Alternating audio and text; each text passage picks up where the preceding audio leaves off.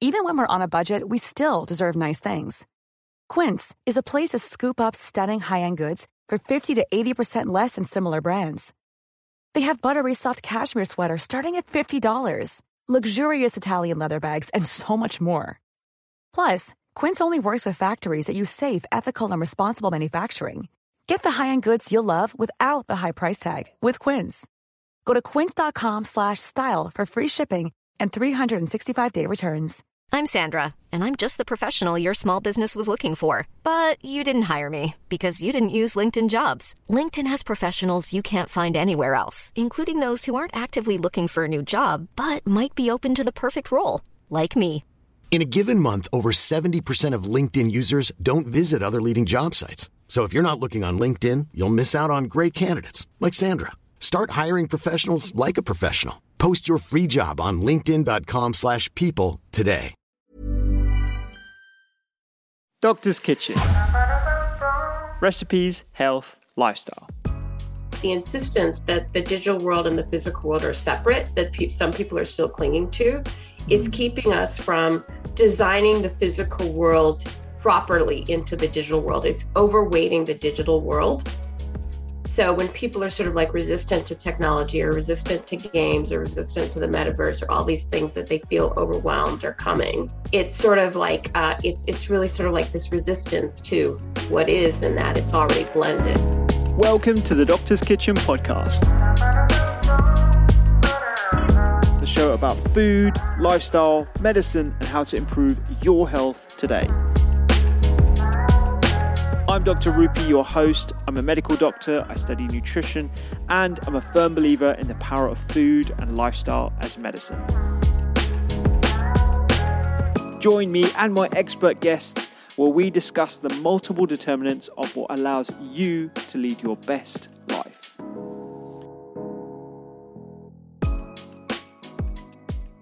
Technology. The pace of change in our lives is immense. And during my relatively short span as a medic, I've witnessed vast changes in how we use technology in medicine.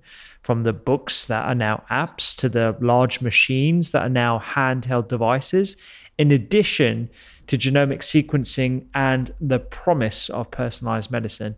And talking with me today about this whole field of transformative tech is Nichol Bradford, CEO and founder of the Willow Group and the executive director and co founder of the Transformative Technology Lab. She co founded and built transformativetech.org, which is a global ecosystem dedicated to educating, gathering and activating well being tech founders, investors, and innovators. And she helps founders leverage exponential tech for mental and emotional well being, social and emotional wellness, and human potential. These sound like pretty grand topics, and they should be because this is really at the forefront of where we should be focusing our technology rather than just another social media platform which drives users to engage with the premise of monetizing solely. Now, I'm not trying to say that technology itself is inherently bad, and this podcast episode is essentially all about why technology can be a good thing in many environments as well. She's also a lecturer at Stanford University, has an MBA from Wharton School of Business, and attended Singularity University's Global Solutions Program. But what's even more impressive about Nichol is that she held executive positions at a number of gaming companies, including Activision, Blizzard, and Disney. And as it turns out, there is a lot that we in the wellness industry can learn from those industries too. We talk about Nichol's journey to gaming, her experience working in Asia, and what transformative tech actually entails, the health insights that technology can provide us, and the emerging technologies that excite Nichol the most. And as always, I'm doing the thing which is the podcast recipe of the week, a recipe that reflects the topic of conversation on the pod. And this week's recipe is my easy lemon and ginger Thai curry, which you can find right now on the app the link is in the bio. iPhone users only. I'm really sorry. Android, we are working really hard on it. You can download the app for free and it will be on the newsletter, which is also free at thedoctorskitchen.com. And I also give you something to read, listen to, or watch every single week that will help you lead lead a healthier and happier life. I really hope you enjoy this episode. It's full of lots of insights, particularly for those who are interested in emerging technologies, as I am, which is essentially why I started an app because I know that our digital environment is just as important as our physical environment as we move toward a meta like existence. Enjoy the podcast, and right at the end, I'm going to give you some of my top tips of emerging technologies to look out for, too.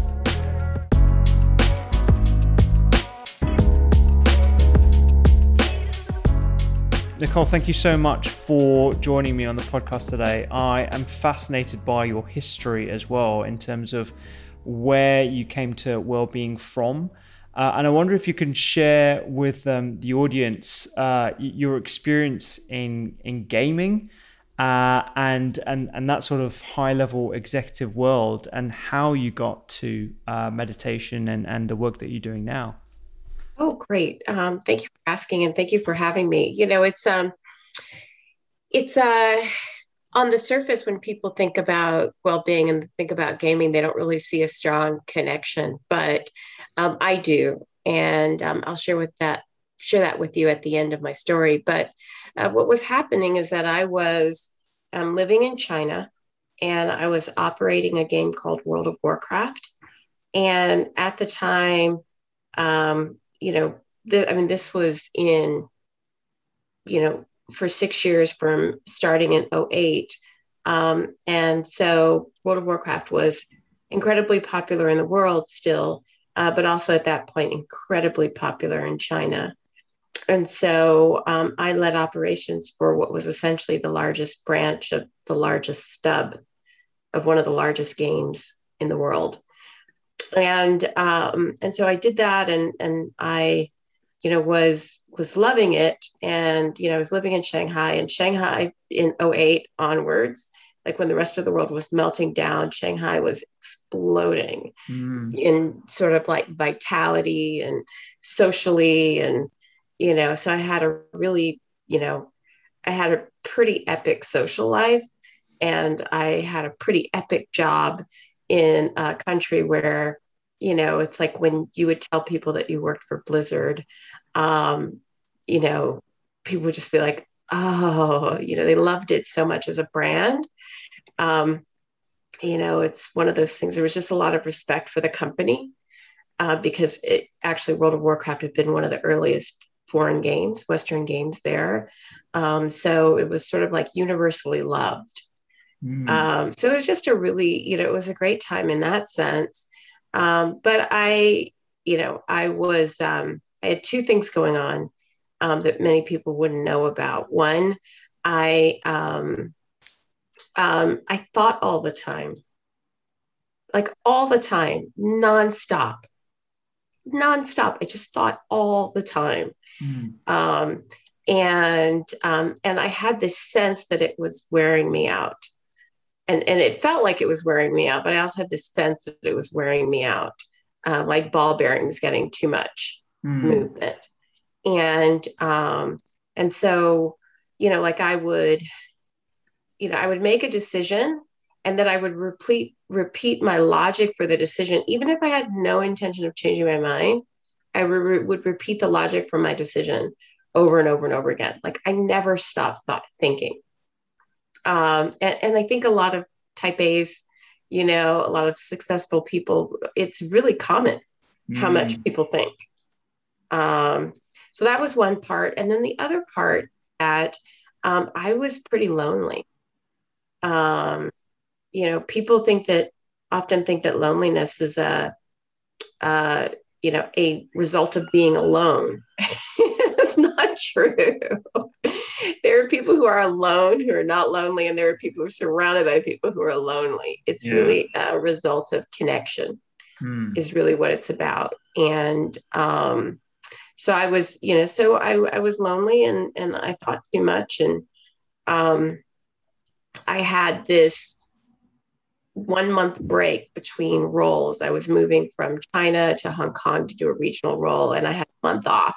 Mm-hmm. And I decided to um, have a bit of adventure. And so I signed up for three things.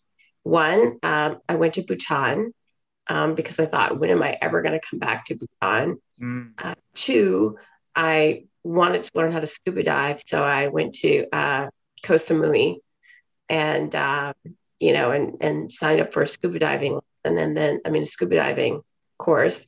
And then my third thing was I was going to go on one of these, you know, silent meditation retreats.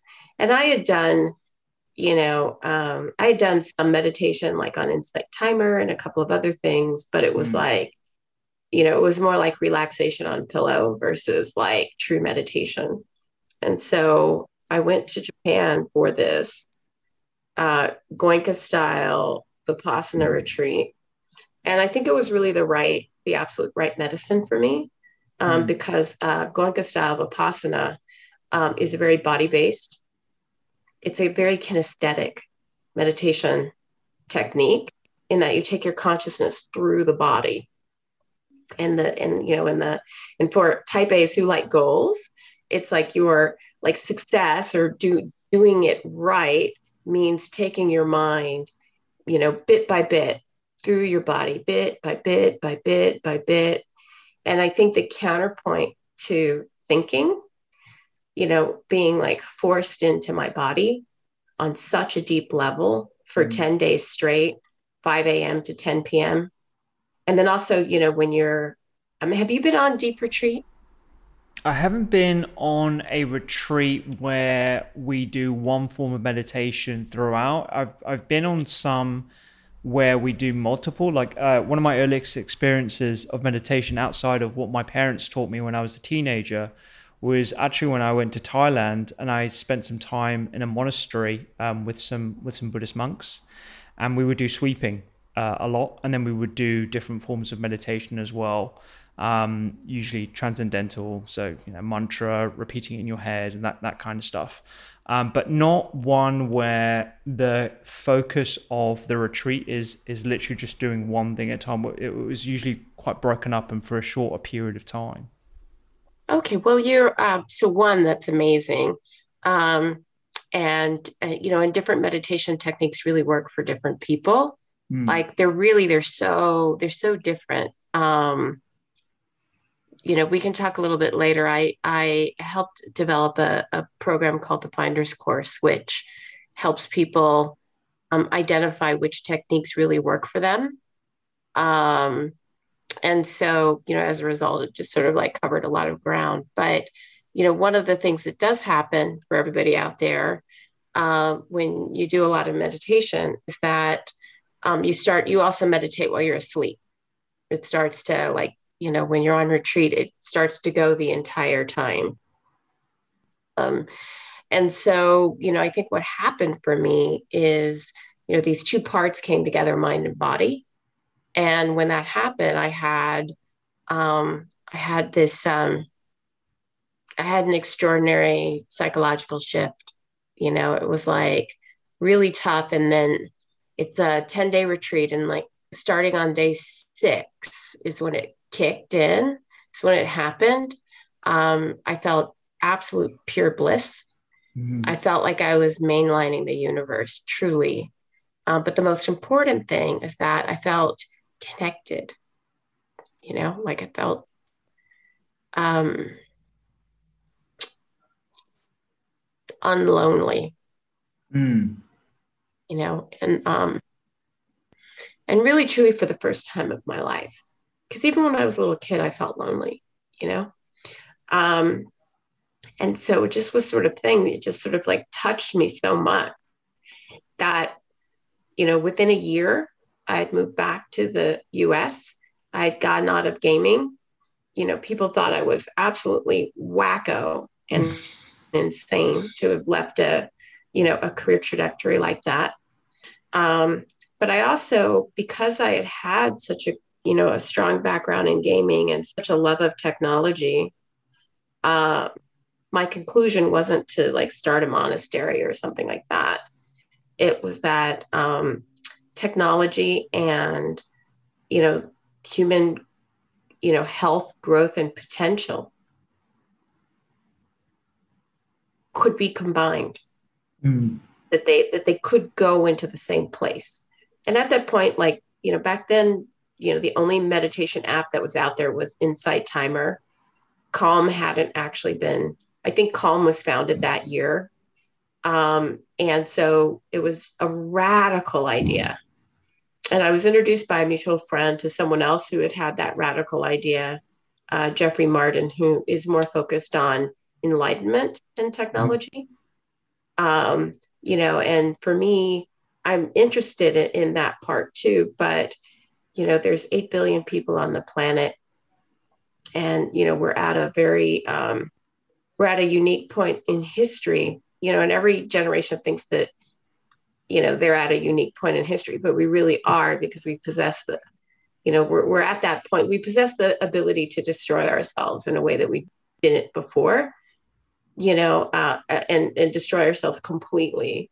Mm. Um, you know, we're at this inflection point where, um, you know, we have, you know, to describe it polarly, we have two really clear possibilities. One looks more like Hunger Games, and one looks more like Starfleet. And we're right here, right now. Like this next decade is about that. And, you know, and so, you know, rightly or wrongly, I mean, the age of extraction, which we're coming out of, for all of its flaws, um, there are also, you know, more people getting, you know, nutrition than ever before. I mean, people point to the opposite and they say, oh, there's more obese people, but it's like, if you actually like zoom out, there's more people getting, you know, enough nutrition every day than ever before in the history of mankind. There's more girls in school than ever mm-hmm. before in the history of mankind. There's more electricity, you know, than ever before in the history of mankind. So there's there's a lot of things that when you zoom out, it's extraordinary. And so now we have to make that flip from the age of extraction to sort of like the age of freedom. The thing that I think is really the the key is the human mindset, human psychology, human consciousness, human connection. You know it's it's the whole inner landscape you know where you know we attended to a long time ago especially in our agrarian societies but there was a you know there's a there was a there was a lot wrong with those societies too. You know it's like i i'm i think probably because i'm a african american female i don't have a lot of nostalgia you know like like i don't have a lot of nostalgia uh, you know, or this idea that the that there was this perfect golden age where we were all awesome to each other. That's BS. We were like, mm. we've never had that. We've mm. had pockets of awesome, but we've never had like, you know, universal awesome. And we've had pockets of awesome for some people, mm. but walk a hundred miles in a direction outside of your pocket of awesome, and it can quickly go to non-awesome for you. Um, and so, you know, the, the net of my work really whether it's um, my interest in you know technology to help with depression and ptsd and or technology to support uh, preparation and integration for psychedelics or you know technology to do remote neurological monitoring uh, for you know patients with issues or you know um, or the metaverse you know which is like you know the the the digital layers that will be added to our physical layers, which is sort of where gaming comes in, and and how does it support the development of our inner nature, um, you know, in a, in a healthy and positive way. Um, all of that is sort of like a part of the next chapter. Um, and, and a part of like one of the, the core ingredients for us being able to make this jump from the age of extraction to the age of freedom and this next decade, which will decide is it Starfleet or is it Hunger Games? Yeah, yeah.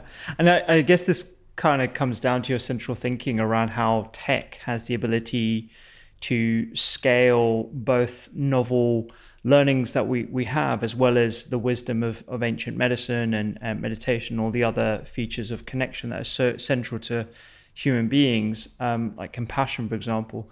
And and I do want to talk about the founders course because I think it's it's fascinating that we haven't really thought about suiting uh, which meditation technique or which mindfulness technique is better for certain people. I mean, I personally enjoy um, the breadth of different mindfulness techniques, whether it be breathing, whether it be uh, TM, um, whether it be some techniques that my, my parents, uh, whose heritage comes from India, taught me when I was was a kid. Um, but before we get to that, I, you touched on something about loneliness uh, when you were a child, and I'm also fascinated about how you got into gaming itself. Was that something that stemmed from from childhood as well? Yeah, you know, uh, what it was was I, um, you know, I, um, so, you know, I grew up in Houston, Texas in the 80s. And, um, you know, believe it or back, like, like, like I didn't date anyone until I got to college because there was no interracial dating. And I grew up in a white neighborhood. So there was no interracial dating in Texas in 80s and 90s. Like that just didn't happen, you know. It was like such a big deal. Like when Dominique Devereaux showed up on Dynasty. like, oh my God. Um, we got Dynasty over here in the UK a little bit later. So I, I remember vividly my parents watching uh, when I was a kid, and we were like addicted to the program. Anyone's listening who doesn't know what Dynasty was like this amazing soap uh, that came from the US. It was, uh, and that was, yeah, it was a pivotal moment it was a pivotal moment. And so um, and so i used to watch star trek. And when wow. star trek was on you couldn't get me to do anything. You couldn't talk to me. You couldn't get me like you couldn't you couldn't even speak to me. And so for me what it really was was like seeing a you know seeing a representation of the future where humanity had for the most part decided that they were on the same team. You know and not only were there um, not only you know was it a you know a metacratic society uh, but there were brown people there you know which is how like i knew that you know i make it you make it. You know there were brown people there. It was a metacratic society. Um, humanity had decided it was on the same page and technology was a really big part of their lives you know? And and it just like it just bloomed in my mind uh, mm. so that was one part. Then the second part was um, so I was always pro technology, always interested in technology, always like, you know, getting the first thing, you know. Um, and then also, um, you know, I'm a writer, you know, um, and uh, I'm a creative. Um, and so, you know, I had this sense that um, I was really interested in how humanity tells its stories you know, because that's how we understand who we are and what we're doing are the stories that we tell ourselves.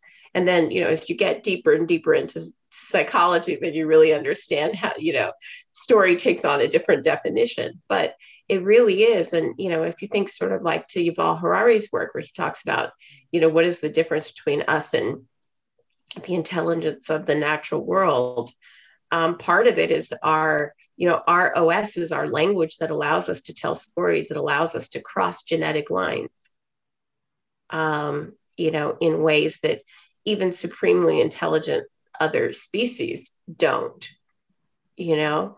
Um, and so you know really it's like that's a that that that's a key part of it. And so for me games when i was in business school and i was trying to figure out which direction to go into something that really resonated with me and felt, you know, felt truly, truly, you know, resonant with my heart uh, is that it was like clear to me even then that games were the next evolution in human storytelling. You know, that these that this these digital layers were going to arrive um, and that it could be a place where we could um, grow and evolve in addition to what we do in in the real. I mean, I think one of the places where where I'm at, like, um, and this is a little, you know, this is a viewpoint that not many people share yet. Um, but it's basically that,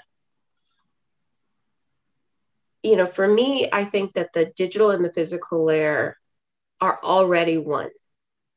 Like it's already one. So if you were to, if you were to um, get a visualization on all the Bluetooth devices in your house that are already talking to each other, um, you know, when you walk past someone else's cell phone, um, they all ping each other, and your cell phone says no, no, no, no, no, no, no, no, until it says yes. So there, there actually is like a, you know, if you could, if you could only see in data and signal, you would see a web covering the world, mm. plus the internet, plus the hard lines. So it already exists you know the short of it is that the insistence that the digital world and the physical world are separate that pe- some people are still clinging to mm.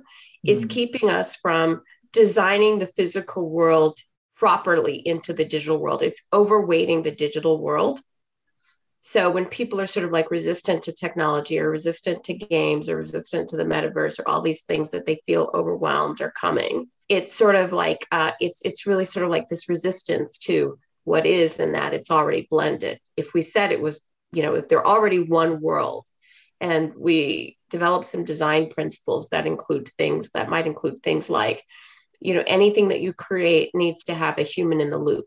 Anything mm. that you create digitally needs to have someone go outside as a part of it. You know, um, we could we could design it to, you know, to be inclusive uh, but because we say, oh, no, this is over here and that's over there, you have the physical designers who are not truly benefiting from the digital space, and you have the digital designers that are not truly benefiting from the physical space. And, and ultimately, you know, I think where we need to get is, you know, everything according to its best use. So, you know, we should use the digital world and the immersive world to do things that defy the laws of physics we should use the augmented world to to add to our senses you know right now when people think of augmentation you know a lot of times the gene the the the creativity is limited this idea of like facebook on your face like i go to a mm-hmm. party or linkedin on your face so like i go to a party or an event and i can like scan your profile and mm. see if i want to network with you you know that's mm. like that's such a lack of imagination more so you know, what would be amazing is, um, you know, I walk through the forest and I can hear the mycelial network. And it sounds like music to me. Mm. Or mm. I go to a Beyonce concert and I can, because I've got my smart shirt on, I can feel a hundred thousand heartbeats on my skin. You know, and we're like absolutely able to go into a state together because, you know, we can already do that around a fire um, you know, from the ancients. So, you know, using technology to help us do that together. Um, like that's that's interesting augmentation. Um, and then the the last part would be, you know, for me, all of these technology tools, the point of them is so that you know the moment that I actually get into the same room with you, that I'm really ready for the moment you know, that I'm like, I'm able to be connected. I'm able to be vulnerable. I'm able to, you know, articulate my wants and needs. I know what I'm feeling, you know, so that when I get the opportunity to sit across the table from you and to have a coffee with you or a tea or like sit in your garden, that I'm really truly like, you know, able to be there fully. And the technology should allow should be helping us get to that point so that we can be truly deeply human together. Mm. and to me that's how it all works together yeah and, and i think this is why it's so interesting talking to you specifically about it because i feel that your experience in gaming um, and and now transforming into well-being wellness and, and what you do with transformative technology is giving you uh, an edge, um, an un- unfair advantage, if you like, because you understand uh, creativity, you understand gaming, you understand lateral thinking and thinking outside the box. Uh, and I, I feel, particularly obviously during the pandemic, we're having a moment here where remote solutions are super important. We'll rely on that. Um, we have avatars. Um, gaming is massive, as is esports. Memes appear to be the native language of the internet, where we can communicate such vivid ideas through simple imagery um, that people share, and, and it you know can can be used for both good and bad. But but certainly there's the positive element to it as well. Do, you feel that? Do you feel like you've had like almost like um, a step up because of your experience in, in gaming and, and and the fact that you're an author as well? You know, I mean, it's been, um, you know, it's one of those things. It's been interesting. It's like, you know, being early is the same as being wrong.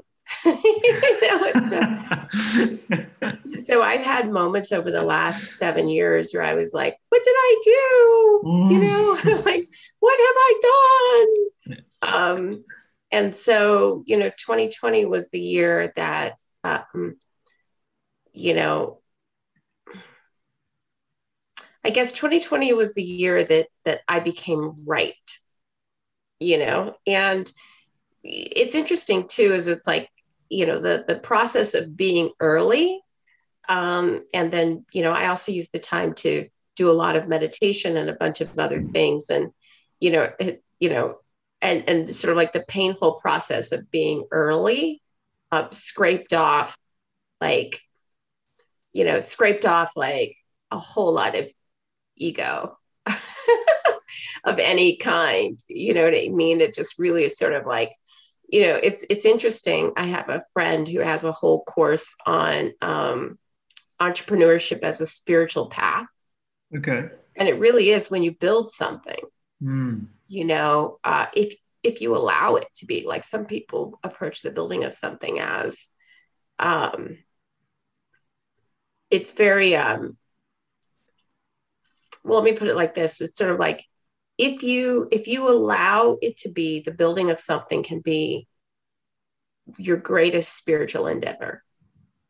Um, because you know when you create and build something and put it before the the crowds and put it before the market and put it before um, employees and put it before investors and put it before all of those things you know if you if you allow it to scrape off the shale you know the the you that's on the other side of that because it's so you know there's like endless stories about you know founder depression founder mm. psychology founder all mm. of those things it can be the greatest spiritual path yeah. uh, that that's out there um, and so you know in my years of being early um, i got to a place where you know though i am now right it doesn't really matter to me i just want to make good stuff and yeah. help people make good stuff. yeah. well, that, well, that's a nice segue into transformative, techno- te- transformative technology uh, and, and what that is actually, because um, I'm fascinated by the different areas in which you um, you review and you uh, analyze, uh, because those are certainly areas that I'm absolutely fascinated by. But why don't we start by talking about what transformative technology actually is? Okay, well, let me give you a really great example that I think would be um, interesting to your audience. Um, you know, one company that I, I love a lot is Viome. And, um, you know, and so right now they do things like, I mean, the core of it is they sequence your gut biome to help you uh, know what's really good for you to eat. Because it's actually really complex out there. It's really hard to figure out what's right for you there actually is insignificant data you know like like like actual data across populations and the reality is that it's like you know we don't really know as much as we do about other sort of sciences and um, and then you know for example in the us um, you know the two entities that touch food at all um, they're stakeholders are not consumers. One is the Department of Ag, which agriculture, which was set up to support farmers. And when it was set up, it was to support individual farmers because that was the reality when that department was developed. And now they're mostly corporate farms. So they are advocates for corporate farms. uh, which isn't necessarily about nutrition. Um, you know, and then there's the, you know, and then there's there's a couple of other agencies that are just about like, you know, labels and stuff like that, but not one of them has consumers or eaters as their in their mission as to who they uh, you know as to who they serve. And so in the us there's only there's only one funded maybe there's two there's either one or two um, funded chairs on nutrition at universities in the entire wow. country. Wow. Uh, and i don't know what the uk is like but the, the bottom line is that we don't actually know and so what Viome does that's really interesting is one, they they help you figure out because like, you know, one of the things that Naveen likes to say, it's like, you know, everybody's spinach is good for you, but spinach could actually be bad for someone in particular. And he found out that spinach was actually bad for him. Yeah. Um, it was in a- his quest to get younger. We, we had him we had him and Momo on the pod uh, a couple of weeks ago talking about that story actually about how he found out it was, it was spinach and I think it was broccoli that he found that were universally bad for him according to the test results. Yeah, yeah, and and but what I love is the vision that they express that you know at some one day you should be able to like like they're one of the things that they're working towards is being able to treat depression in the grocery store. Mm. You know, they don't talk as much about that. I don't know if they talked about that, but they don't talk as much about that because, you know, it's um, you know, they're being very deliberate about their science, which is the way to go. Um, they're taking it step by step by step. They're slowly accumulating the largest database of poo mm. you know, that's out there, and then matching that to psychological state. You know, like one of the things people people on your podcast probably heard that you know with almost a 99% um, exactness you can identify someone with schizophrenia from their from their stool. So if you can identify that in the stool, there's probably other things in this giant, you know, mix in this giant bag of chemicals and neurotransmitters and everything and that connection between the brain and the body for all of the different states, including depression. Right now, you know, we have so many people on SSRIs. Um, there's some really interesting links um, that are not causation yet. It's more correlation between the level of inflammation in the body and depression.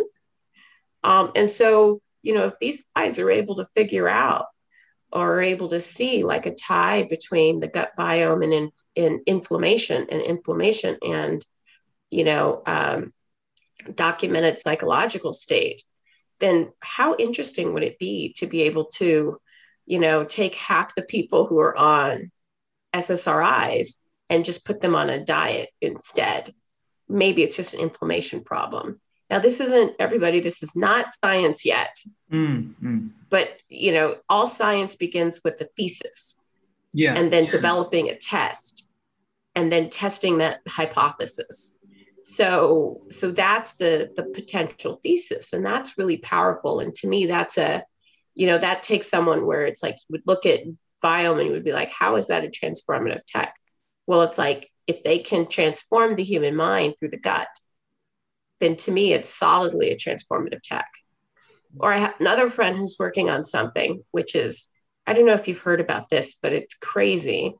Um, the um, basically the stress hormones in um, food. Okay. So uh, transfer into the body. Okay. And and I heard this from uh, Joon Yun, who is just like an amazing person. We should get him on your podcast, actually. Okay. Uh-huh. Um, you know, Joon is someone who routinely just um, covers. Um, you know, he's a he's a very wealthy person. Um, he's had a lot of success. He's a medical doctor, and he routinely puts his weight behind things that have a lot of leverage, uh, including he, you know, developed the first longevity prize, and so you can sort of like Kevin Bacon a lot of longevity progress to those that initial prize, uh, Yeah, but more definitely. broadly, you know, the net of transformative tech is it's basically leveraging technology to support mental health, emotional well-being, and social wellness. It's for, you know, human health, happiness, and performance. And so it's like all of that inner landscape. Um, you know, and and and um, you know, I'm interested and talk to people who are working on food things. I talk to people who are working on games. I talk to people who are working on cities, uh, future cities. Um, you know, I talk to people who are making VR. I'm uh, leading a panel next week where, um, you know, people are working on smell. You know, it's the only unmediated sense and can go a long way to how human beings feel. Mm. Um, and so those sorts of things. Yeah, I, I, I, think those areas in which you study and analyze are um, are fascinating because they're, they're, it's really untapped potential. Um, from from listening and, and and reading some of your work, you know, healthy spaces is something I bang on about a lot on the podcast because you can change what people eat, but if they're living in an urbanized environment and they don't have community, they don't have spaces to breathe clean air, it's it's not going to move the needle. Um, and I think um, something else I, have heard you talk about was uh, emotion recognition. And so I, I, do some teaching at UCL Medical School as part of our culinary medicine program to junior doctors, um, sorry, uh, medical students who are prospective junior doctors.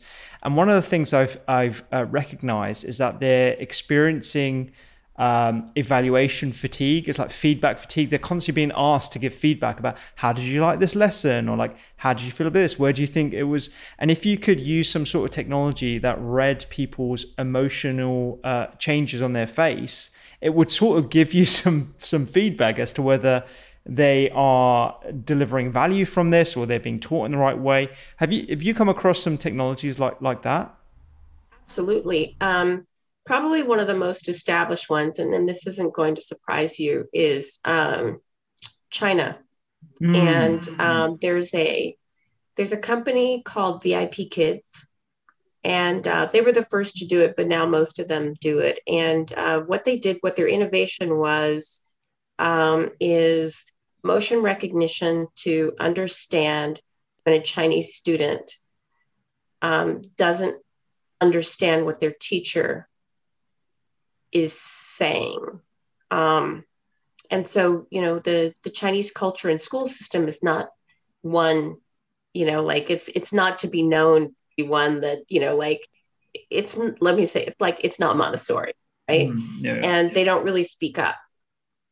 Um, and so VIP Kids um, matches Chinese kids with um, Americans who speak English well. You know it's like they're not even teachers but the the the they're actually they are teachers but um, it's really about learning conversational. Because mm-hmm. it's like we all have you know we all have a language that we can read but we can't speak because we don't just don't speak it. And so what vip kids does is um, on the teacher side there's a panel that you know and and machine learning is very it's like people are afraid of you know what's called AGI advanced general intelligence, but there's very little AI in the world. Most of the AI in the world is actually incredibly narrow about what it can do. You know, it all depends on what the data set is and what it's been trained on. And so um, VIP Kids has got a great data set on finding out when Chinese kids don't understand what Americans are saying. it's like really, it's like right, very right. narrow. Yeah. But what it does is like as the teacher is working with the kids, um, they um, they have like a little uh, indicator on their side that shows confusion. You know, it's trained on Chinese kids' faces when they are mm. confused, and so it shows mm. confusion. It doesn't show it on the kid's side; it just shows it on the teacher's side. So when the teacher can see that the kid doesn't understand, they just stay on that point yeah. and they just stay there and they stay there and they stay there and they don't move ahead. So, you know, when you hear a lot about, you know, kids falling behind in school, it's usually like, especially with math or things like that, it's usually it's like one thing, you know, that they didn't quite understand and then it all falls apart after that. And especially math, it's really that way with mathematics. You know, if you miss one or two early concepts that you don't understand, yeah. mathematics completely falls apart for you. Yeah. For me, Yeah, it was uh, it was a certain type of fraction. You know, uh, and we moved when we were learning. I moved as a kid when we were learning this type of fraction. You know, and then it just like never caught. I never caught up again, uh, to the extent that I probably could have if I had not missed that one thing. Yeah. Um, and so that's what VIP Kids solves for.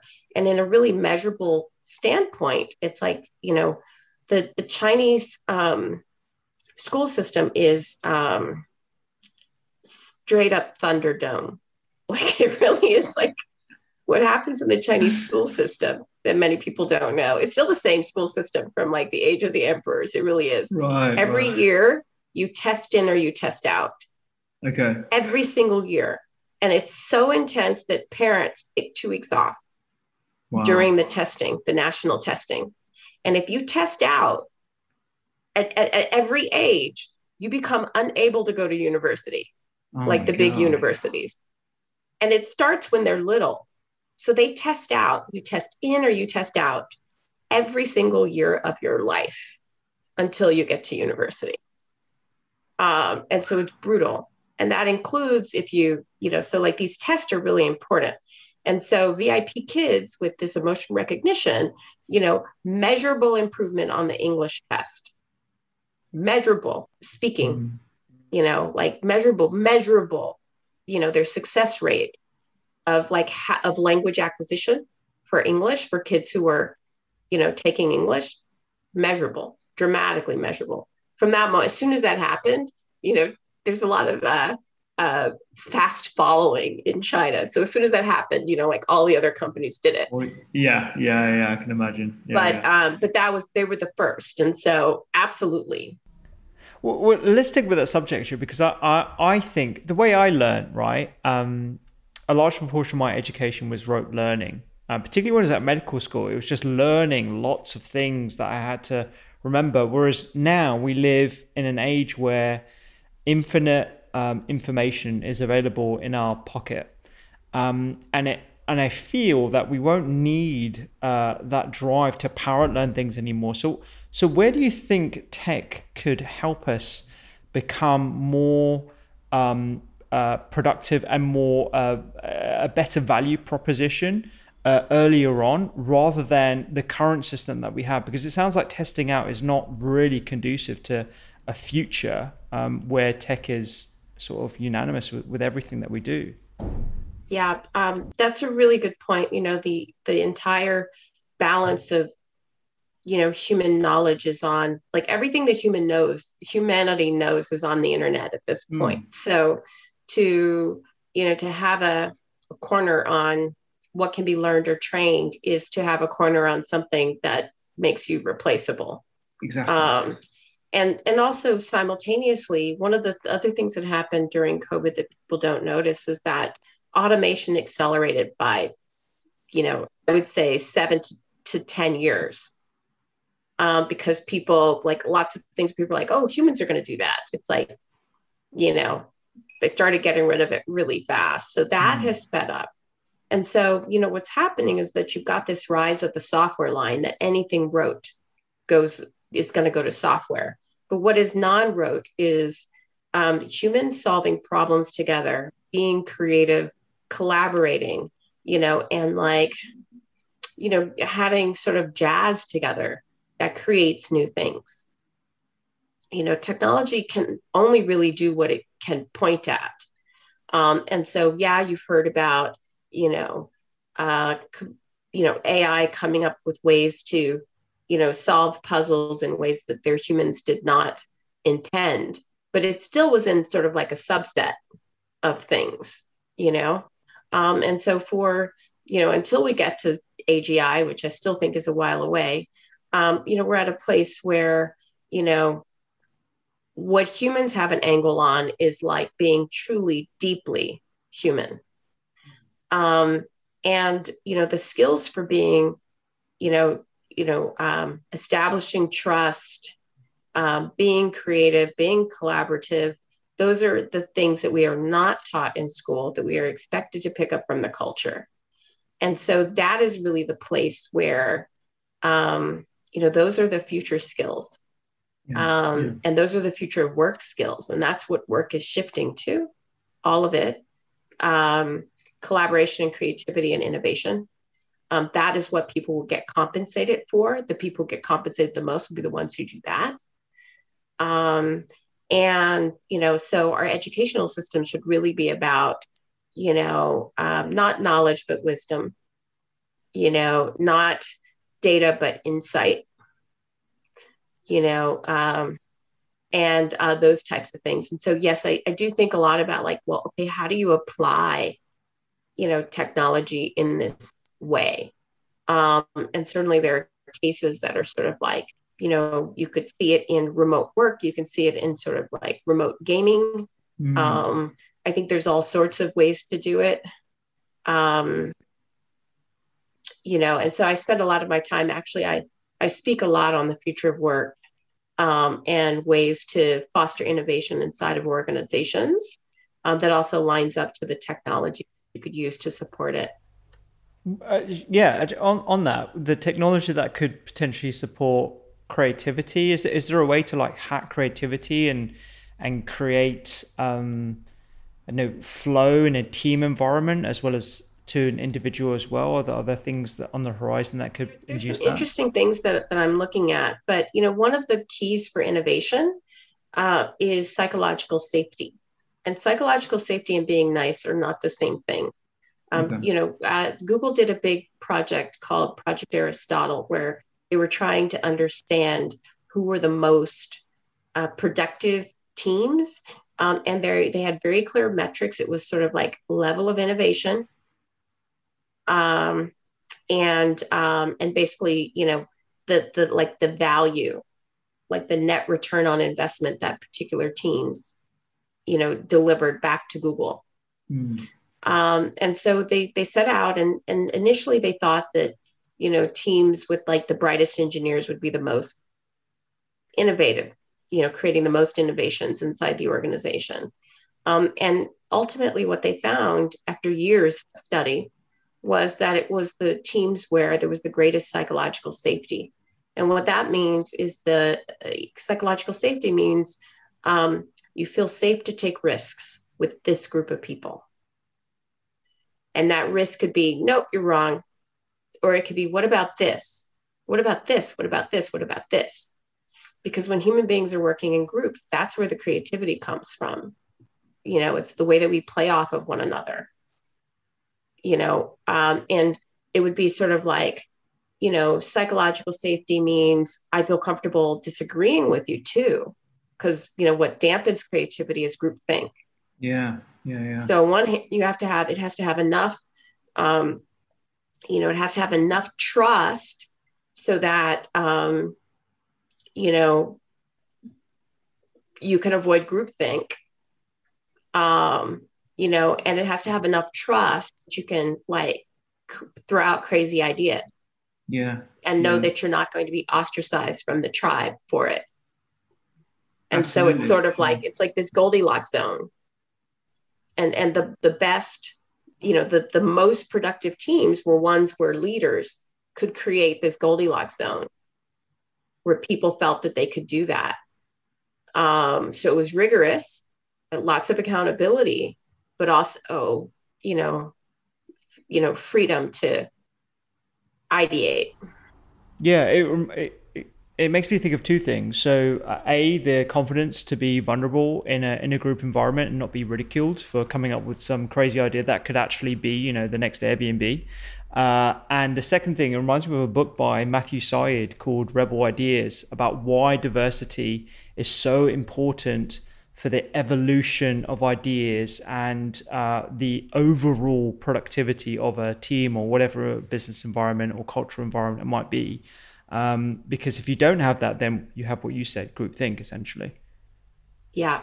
Yeah, I, I was also going to talk. I'm, I'm actually creating an app myself. It's going to be like the Headspace for healthy eating, where people can choose what they want to eat for in terms of health goals. And we've done a lot of the academic research, and it's going to be a library of recipes that connect with um, online supermarkets. So maybe we can, Great. We can talk about that. Absolutely. Time, and what I would love for you to add to that is um, there's interesting things that are coming up with um, I would love for you to have a thing that allows for continuous glucose monitoring. Oh yeah, yeah. Um, um, and then index on my and yeah, and then I would love for you. So I would love for you to have um, uh, glucose monitoring with it, and I would love for you to also have mood tracking, and you could do it Mm. off the camera and some other Mm. things with permission. Because if people could get a sense of how they're, you know, like food is mood, and anything Yeah. that you can do to establish that as a, you know, as a science and get enough data sets so that it becomes really clear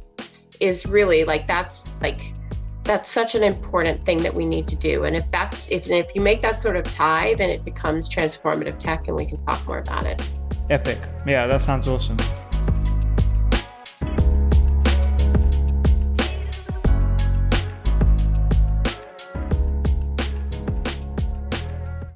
As promised at the start of the podcast, I was going to give you some of my top tips to look out for in terms of emerging wellness technology. The first one is something that I've talked about at length before, actually, with a few other guests on the podcast, and that is genomic sequencing. Now, a lot of the genetic sequencing tests that you find on the internet and uh, consumer facing uh, don't have A, robust technology, and B, robust counseling either. So the ones that I recommend are ones that you have to go via a professional genetic counselor slash nutritionist slash uh, dietitian uh, because I think the interpretation of the data is super super important. So please don't uh, ever forget that you know it, it's quite hard um, to to do these tests alone without adequate support. So always go for those ones. I think another area, the second area, is definitely going to be the microbiota sequencing. Now we're we're still at a point at this uh, stage in the technology that is available to us where metabolomic sequencing and uh, microbiome tests uh, do have a degree of vagueness to them, to put it lightly. So we can tell some very basic things about our microbiota, but we can't really personalize recommendations on everything that we have at this point. There are a few companies that were mentioned on this podcast as well. Uh, and we've had the founders of, of Viome uh, previously as well, where there are some insights that could be useful. However, I think overall, looking at the technology, it's still pretty early.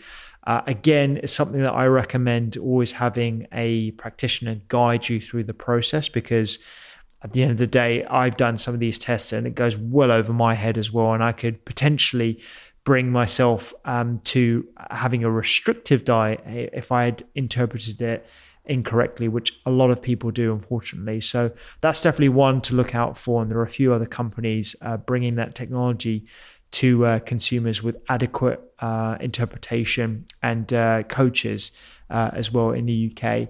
An area that I think, again, another controversial area. I think everything is pretty controversial until it becomes the the, the mainstay of um, of how we just do things. Another area is continuous glucose monitoring, something that we did mention on the podcast. I'm actually experimenting with uh, a number of different continuous glucose monitoring devices and calibrating them against the gold standard, which is a finger prick test. And um, a lot of them are pretty inaccurate, I'll be honest. Uh, I'm not going to name any names uh, of which ones are more inaccurate than others, but there's definitely a degree of straying away from the gold standard, which is your, your finger prick test. Uh, which, if anyone who is a type 1 or type 2 diabetic will attest to, can be quite painful if you have to keep on doing that. I think the premise of having a, a continuous glucose monitor for people who do not have type 1 diabetes or um, are at type uh, 2 or type 1 uh, and are just looking to to have some insights around food, I think that actually does hold some value. But one of the things that I've definitely noticed is it can make people very anxious about what they eat, and I can even tell amongst in myself having knowledge about what my sugar is doing after everything I eat or drink um, is interesting on one hand, but it is also something that can get a bit obsessive as well. So I actually think you've got to be quite careful about the degree to how much you you look into all of these wearables. Uh, and it's something I'm going to be chatting with a few guests about in the future episodes as well, including some that use continuous glucose monitors and have done for many years. Um, and I'd be really interested in finding out about their insights uh, to that too. The other advent is actually uh, using computational methods to take in a variety of data sources because right now we look at things through the lens of uh, singular sources. Um, you know, whether it's your bloods or whether it's uh, your your response to to uh, certain diets uh, based on your glucose.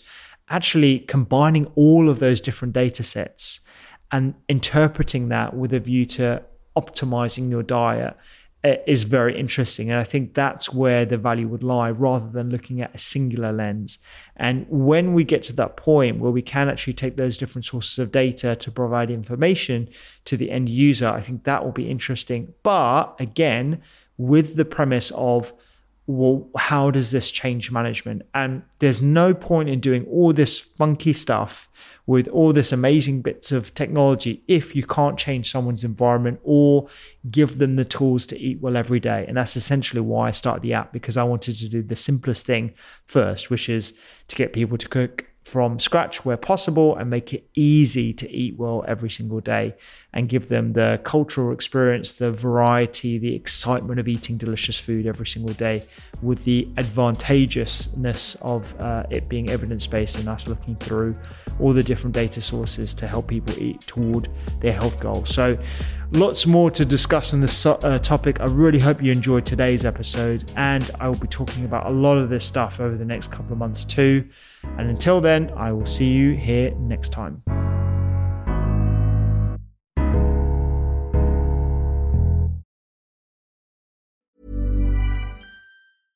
Hey, it's Paige DeSorbo from Giggly Squad. High quality fashion without the price tag? Say hello to Quince.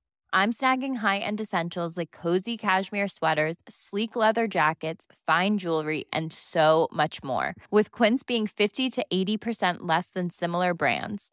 And they partner with factories that prioritize safe, ethical, and responsible manufacturing. I love that. Luxury quality within reach. Go to quince.com slash style to get free shipping and 365 day returns on your next order. Quince.com slash style.